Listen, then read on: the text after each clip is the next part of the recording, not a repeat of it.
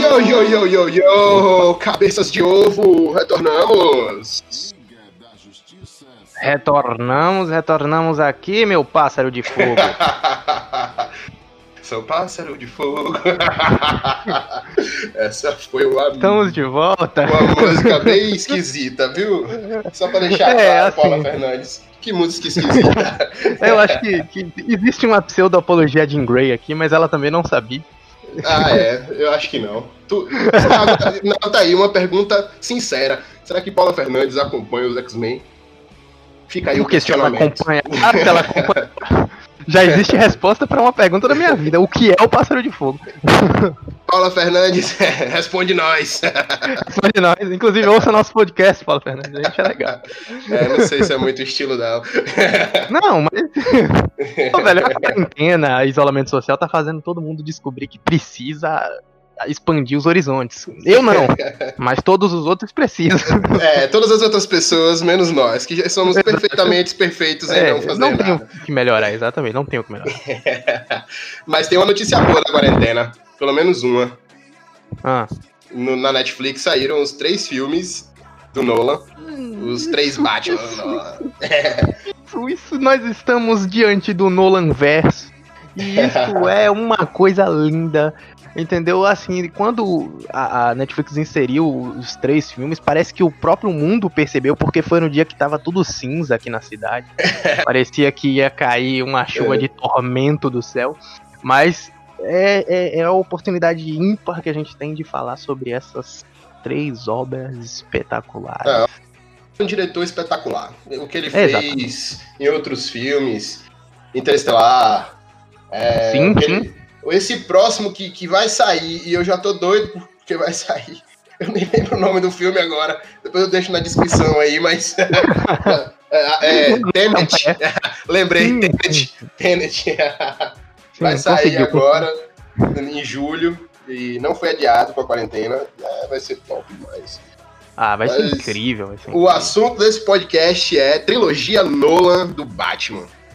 Exatamente. Esta coisa linda criada por, por Uma, Christopher obra de arte. Uma obra de arte. Sim, sim. Sem, sem uma melhor definição, acho que é exatamente isso, uma obra de arte. É bom a gente frisar que falar do, do- dos filmes de heróis, especialmente do Batman, hoje é uma coisa mais tranquila. Mas se a gente for parar para analisar toda a situação que existia naquela época, você colocar sua mão no fogo para fazer um filme do Batman era um risco muito grande, porque tinha acabado o último filme do Batman que tinha sido la- lançado foi o Batman e Robin, que foi um espetáculo de bizarrices. Aquele filme é, é assim, ver o Arnold Schwarzenegger como o Senhor Frio fazendo trocadilhos com, com gelo era muito ruim. Ver o Bate Cartão de Crédito, o Bate Mamilos, foi uma coisa traumatizante. Bem, bem ridículo, bem ridículo.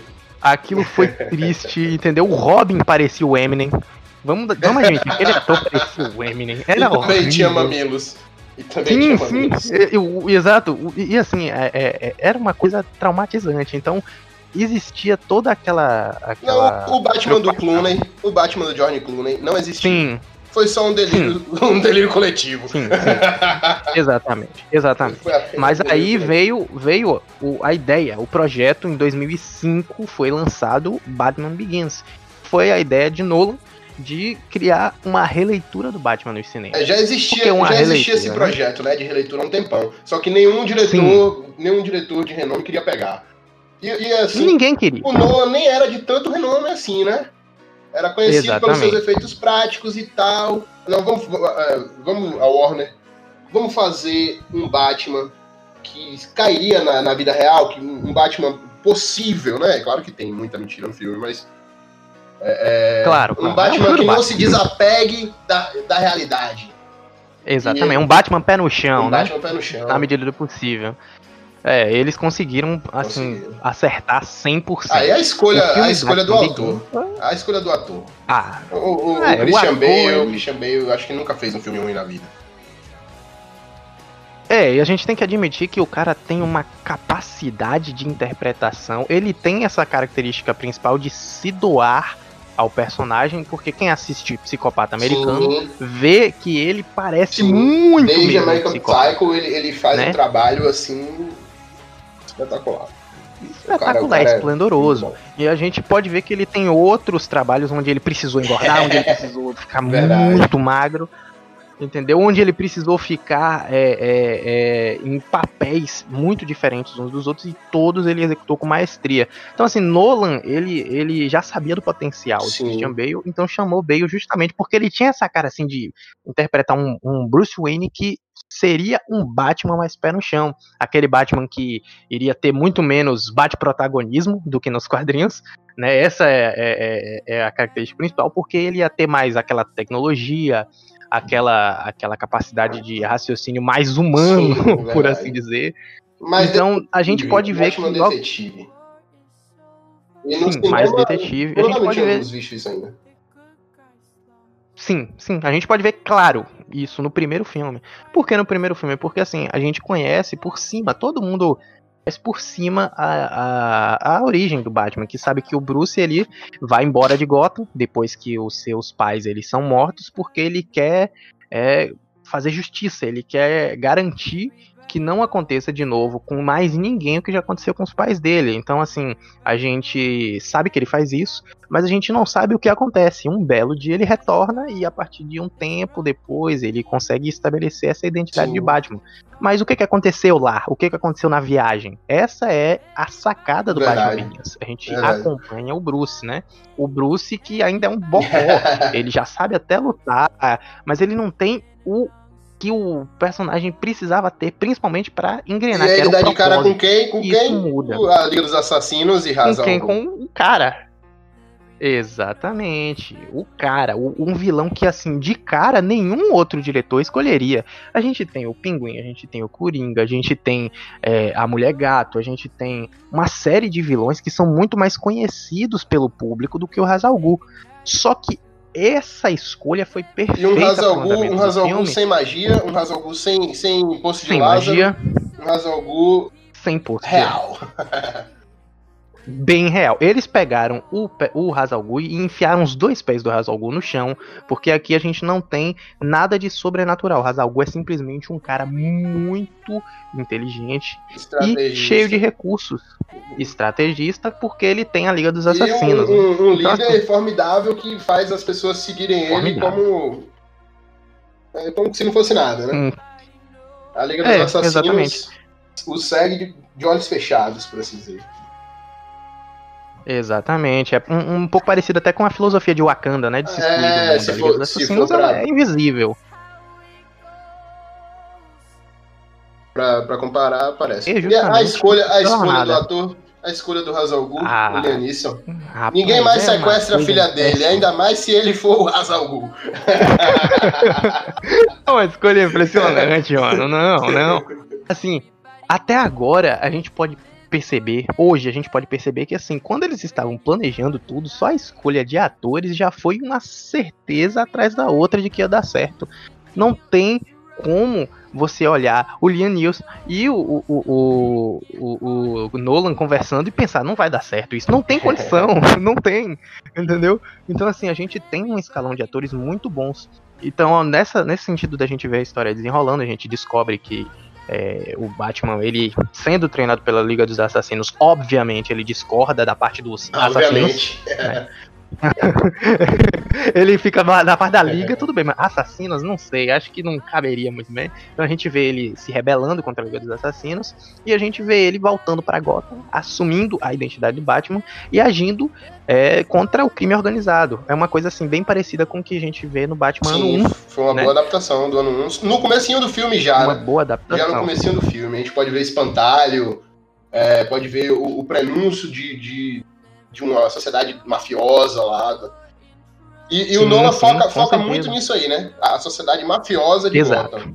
Não do, do, dos vilões psicopatas, pelo menos não no primeiro filme. não, exato, exato. Isso aí foi uma sacada esperta do Nolan, né? Ele sabia que ele precisava de uma abordagem bem mais mais simples na questão do vilão do que ele ia conseguir se ele pegasse um vilão como o Charada ou o próprio Coringa logo de começo. É. Então ele escolhe o espantalho para ser um, uma peça do Hazalgu, que é um vilão que, apesar de profundo, é muito mais fácil de se apresentar é muito mais fácil para né? se existir na vida real também. É um, um Exatamente. conciso, vamos dizer assim. Exatamente. Exatamente. Mas assim, é bom a gente. No finalzinho do filme, aquela ponta do Coringa foi. Exatamente. É bom a gente é, explicitar também a presença do cara que ele é espetacular em todo o personagem que ele faz, que é o nosso Morgan Homem Livre, né? o Morgan Freeman. Com certeza. O Morgan, Morgan Freeman o Morgan sempre escolhe aparece... os melhores filmes para ser lembrado. Ah, só, não tem só faltou estar tá na trilogia Star Wars. Imperável. Só faltou estar tá na trilogia Star Wars também, que acho que é a única que ele não participou. É, isso é verdade. Isso é verdade, né? Mas se não, não teve o Morgan Freeman, teve o Samuel L. É, exatamente. Então, temos uma compensação aqui, né? Eles, eles escolhem um dos a filmes, gente... assim, não pode participar os dois. É, assim, os dois não dá. Não, a realidade é, quebra. quebra, quebra. É, a realidade quebra. quebra. Não, não, dá. Quebra, a realidade tem uma fissura, assim, não dá. Então aí a gente tem essa ponta pro Coringa pra gente falar sobre o segundo filme. O segundo que filme. é Cavaleiro das Trevas. Eu queria apenas um segundo de silêncio para demonstrar a grandiosidade desse filme. Pronto. Mano do céu! muito, muito, muito grandioso. Talvez o melhor filme de super-herói já feito. Pra é, mim, assim... Tá tendo ali quase. Talvez o Homem-Aranha 2 também seja. É, o de Tobey Maguire. Tão bom, né? quase é. tão bom quanto. Mas, mas pra mim, o melhor filme de super-herói já feito. Todos os ah, personagens, eu... um Gordon maravilhoso, uma Gotham City destroçada, caótica. É, é sim, sensacional. Sim. E Nascido Uma do Caos. miserável, né? Nascido do Caos, a gente tem o primeiro Coringa é, lunático mais observador, né? Aquele Coringa não tão palhaço, mas um, um cara caótico, um cara que gosta de anarquia. Exatamente, uma, uma representação anarquista de um personagem psicopata. E isso é. é uma coisa que o Coringa é assim, a gente tem essa faceta do Coringa, né? Como, o Coringa, como ele o próprio é Alfred, como o próprio Alfred fala no filme, fala do filme mesmo. É, é alguns, alguns lunáticos só querem ver o circo pegar fogo. Essa frase, essa Ele frase, não liga para dinheiro. É, é, o que resume. Cara, ele, é o que ele resume queimando aquela pilha de dinheiro foi muito bom. Exatamente. E assim, as motivações do Coringa são muito maiores do que meramente né? Sim, ah, eu quero não, matar os, os, métodos. Ele mesmo disse que ele é um, um, um, cão correndo atrás de carros. Ele nem ia saber o que fazer ele, se ele, chegasse ele era um carro. quebrador de indivíduos, né? Um quebrador de realidades. E, e, ele tenta quebrar o Batman, fazer com que o Batman mate ele e assim o Batman se torne um, um grande lunático, quebrando seu código uma vez, já era. E, exatamente, e ele exatamente. consegue fazer isso com o Cavaleiro Branco de Gotham, né? o Harvey Dent. Exatamente. E a gente após tem... a mesma perda do Batman, não teve a mesma estrutura emocional para aguentar a perda. É, é aquela coisa que a gente pode destacar. O, o Nolan ele conseguiu trazer pra gente um Batman que era um Batman que se apaixonava. Então a gente tem um Batman com interesse amoroso. Uma sim, coisa que sim. poderia dar errado, mas funciona poderia muito bem. Poderia dar muito errado, porque... Exatamente. Porque, pô, é o Batman, né? Pra gente ver Isso. o Batman se apaixonando é uma coisa raríssima nos quadrinhos. Hoje talvez tenha se tornado muito mais comum, né? Tem é, com o 52, né? Tal. 52... Exato. Mas até então, o Batman, ele não tinha aquele interesse amoroso. E a gente é apresentado pra Rachel, que é o interesse amoroso dele desde a infância até a, a, idade mais adulta e tal, e, e, a gente vê ela no primeiro filme, e no segundo filme a gente vê ela ficando com Harvey, que para mim, eu vou admitir para você que eu nunca vi uma origem tão, tão, tão boa para o Duas Caras quanto a origem que é apresentada pra gente, e né? Tão pesada, e tão pesada, Exato. né? Exato. Então, assim, a origem dos do, do, Duas Caras, ela é, ela é uma coisa muito mais profunda. Por quê? Porque o Duas Caras aqui, ele não, não nasce depois da, do, do acidente, da perda.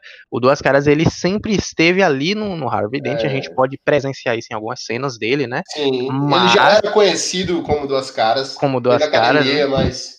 Mas é, é, essa, essa função do mal dele ainda não tinha Não tinha abraçado. Ainda aprofundado, né? Exatamente. Mas vamos admitir outra coisa. Mais uma vez, o Nolan ele chega nessa questão de é, é, justiça, mas de novo, questão de gangues, questão de máfia, e ele aborda tudo isso. E o Coringa ele aparece como um trufo no meio dessa guerra. Então a gente vê o Nolan, ele não tá fazendo meramente uma apresentação de um vilão. A gente vê o Coringa envolvido num esquema muito maior que Sim. envolve de novo a máfia, é. que envolve uma, uma coisa muito mais pé no chão, e assim, no fim das contas, o Coringa ele tá um passo à frente de todo mundo, e ele tem uma ideologia, né? Querer quebrar a sociedade, que... né? Ele, ele quer quebrar Exatamente. a sociedade, fazer com que escolhas difíceis, escolhas que nunca podem ser tomadas, sejam tomadas, né?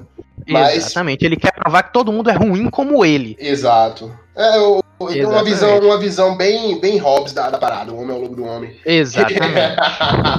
vamos pra filosofia agora, mas. Vamos, vamos admitir, vamos admitir que, que essa frase. Todo homem ideal... nasce mal, o Coringa acha isso. Exatamente. O ideal do, do, do, do, homem é o que torna ele algo forte. É o que o próprio Ra's al Ghul diz no primeiro, no filme, filme, E é estendido no segundo filme justamente porque o Coringa tem um ideal de, é. de destruir também, com a realidade. Além disso, o Nolan ainda consegue, nos três filmes, mais ou menos a mesma coisa. Porque no terceiro filme ele retoma de novo Exatamente. Essa mesma coisa. Já tem um ideal e a gente ainda tem uma junção do segundo né? terceiro. Exatamente. É importante a gente salientar que no primeiro filme a gente tem traços do ano 1, no segundo filme a gente tem traços da Piada Mortal. Sim. Então, assim, eles. Dá pra ver um pouco, de... um pouco do, do, Frank Miller também, já, né? Sim, dá pra ver, dá pra ver um pouco do Frank Miller. E, e a gente pode ver que ele não deixa de ter referências dos quadrinhos, mas ele não abre mão do pé no chão que ele poderia aplicar no filme. Então é um filme que a gente vê muito mais realidade. É um filme que o Batman ele é uma figura muito poderosa, muito soberana, mas ele é vulnerável como todo outro ser humano. É um filme que o Batman tem capacidades de, de lutar Sim. contra os vilões, mas ele também toma surras. Ele não pega ali. E é, um filme, pega... e é um filme que o Batman quer parar. Sim. ele, ele, desde o segundo filme, ele já quer parar. No terceiro ele filme, parar. ele já começa aposentado, né? Exatamente. Aí a gente vem a pro terceiro filme, que é aquela coisa, né? O primeiro filme tinha poucas expectativas, mas Sim. terminou sendo muito bom, especialmente pelo gancho pro segundo filme ter o Coringa. O segundo filme explodiu, garantindo um Oscar póstumo para Heath Ledger como Coringa. Ah, a foi o melhor trabalho que... dele. Não tinha mais. É, ele não teria como se superar. Ele não teria como se superar ali, né?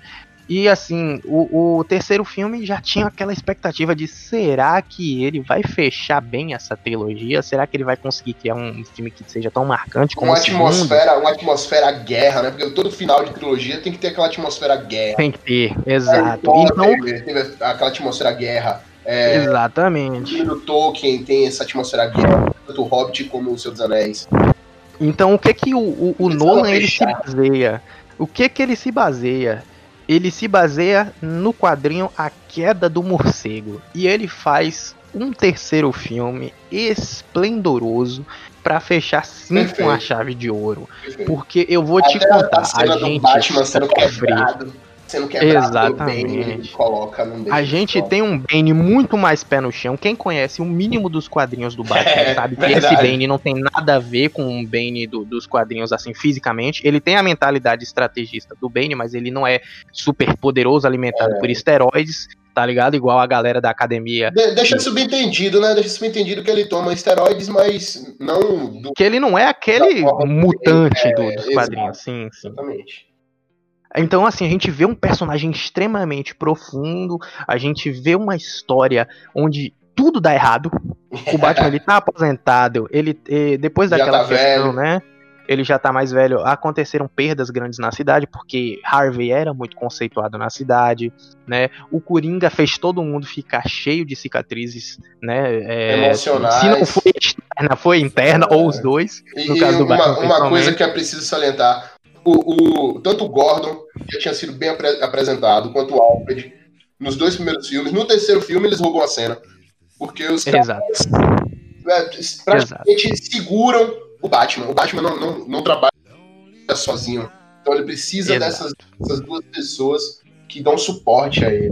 Inclusive, o Morgan Freeman continua fazendo um excelente papel também. Sim, faz aquela ponte. E útil pra caramba, especialmente para poder justificar, né, os, os, os aparatos tecnológicos. Exatamente, né? E, e Então, a- além assim- disso, ainda dá um, um- sempre um norte moral pro Batman, né? Sim, sim. é, Lembrando que o. lembrando que o Morgan Freeman ele faz o Lucius Fox, né, que é um personagem que nos quadrinhos do Batman ele existe e ele Sim. ganhou mais espaço com o tempo, mas ele é muito bem É, interpretado. até o filho, né, dele também ele uma, vira parte da Bat-família, né? é, vira o Batwing. no, no- nos quadrinhos, exato, exato. É importante a gente, a gente salientar também que os filmes do, do, do Nolan, eles têm aquela questão de, de mostrar pra gente que o Batman, ele, mais uma vez, apesar de ele ser muito bem preparado, ele tem fraquezas. Então a gente tá vendo que depois de toda aquela questão abordada pelo Coringa, e depois de todo o terror, é, o próprio Gordon fala que agora eles não vão mais apoiar o Batman, existia o Bat-sinal no final do segundo filme. Sim, É, o Batman agora ele já não é mais considerado um apoio da polícia, eles começam a caçar o Batman e o Batman ele se aposenta porque ele, ele mesmo se questiona se ele é tão útil para a sociedade. sim. Não, e a, e a figura, só, só a figura dele já, já manteria Go- é, Gotham pura, né? Exato. E fora o fato de que Projeto, se a gente traz heróis, vão ter que vir vilões. é, Você você falou ali, citou a queda, a queda do Batman, e também tem um pouco da Corte das Corujas, né? Um pouco de longe, Sim, muito bem quer relacionado. terminar e tal, e quer dividir Gotham e destruir. Exatamente. É importante, importante le- é, levar a sério também a jornada do herói aqui, que a gente tem a queda, a gente tem a ascensão e a gente tem Sim. a apresentação de novos personagens, né? Nós temos a apresentação da Mulher Gato, que pra mim ficou muito bom, muito, muito bom mesmo. Também muito pé no chão. Muito pé no chão. Foi colocado ali. Foi espetacular, entendeu? é. A gente tem cenas de luta ótimas em todos os três filmes, mas a gente também pode marcar que a cena de luta contra o, o, o Bane é muito boa. Sim. Todas as cenas de lutas contra o Bane são muito boas. E a gente tem no terceiro filme um plot twist. E a gente tem a grande fechamento da história do Batman. Uma redenção, né? Que- que É, a gente tem as redenções. Exato. Então, assim, a gente tem a apresentação também do garoto policial que tá ajudando ele, e no final a gente acaba descobrindo que ele é uma Que é referência a outro ao- ao personagem do, Grayson. do universo. Exatamente. Aí Sim. a gente vê aquela questão, né, de ter um, um gancho do Batman ele passar o manto, né, no final da, da- do terceiro filme. Ele meio Verdade. que passa o manto, ele, ó, aqui tá Batcaverna, você quer conhecer? Se vira, descobre sozinho. Sim, Aí sim. a gente tem isso. E na, no fim, a gente pode perceber que a gente sai. É, eu não sei é, no geral, mas eu sou um cara muito sensível para as coisas. Então a conclusão do terceiro filme, inclusive o que o Batman fala pro Gordon antes da cena final dele como Batman, é muito emocionante, toca o fã. A gente se sente muito identificado com o personagem ao longo dos, dos filmes e a gente acha que ele merece descansar. Sim, com certeza. E, e dá, dá um final, dá um, dá um norte para aquele Batman, um norte moral, um norte é, físico. O Batman já estava estafado e deu um bom fim. Foi um excelente, uma excelente finalização. Então, para fechar, assistam Batman Cavaleiro das Trevas. Sem medo algum, pode ir na fé. Você que gosta de um filme mais pé no chão, você vai gostar. Você gosta de investigação, você gosta de drama, você que gosta de romance. Sim. Aproveitar que tá na que gosta Netflix. de bons vilões. Aproveitar a Isso, quarentena. aproveita. Canal Netflix. e assim, é, eu vou admitir pra você que é difícil a gente conseguir achar um- uma visão tão, assim, é, próxima da realidade quanto a visão que o Nolan tinha. Então desfrutem dessa forma de adaptação de um baita herói de ótimos vilões, porque o trabalho foi magnífico. Fica aí a recomendação, Sim. assistam mesmo e, e se divirtam e depois agradeçam a gente continue ouvindo o nosso podcast. Valeu aí, Paula Fernandes, é nóis. Valeu aí, Paulo Fernandes. Paga nós. E por hoje é, É só, até a próxima, galera. pessoal. Até o próximo Valeu. episódio. Valeu.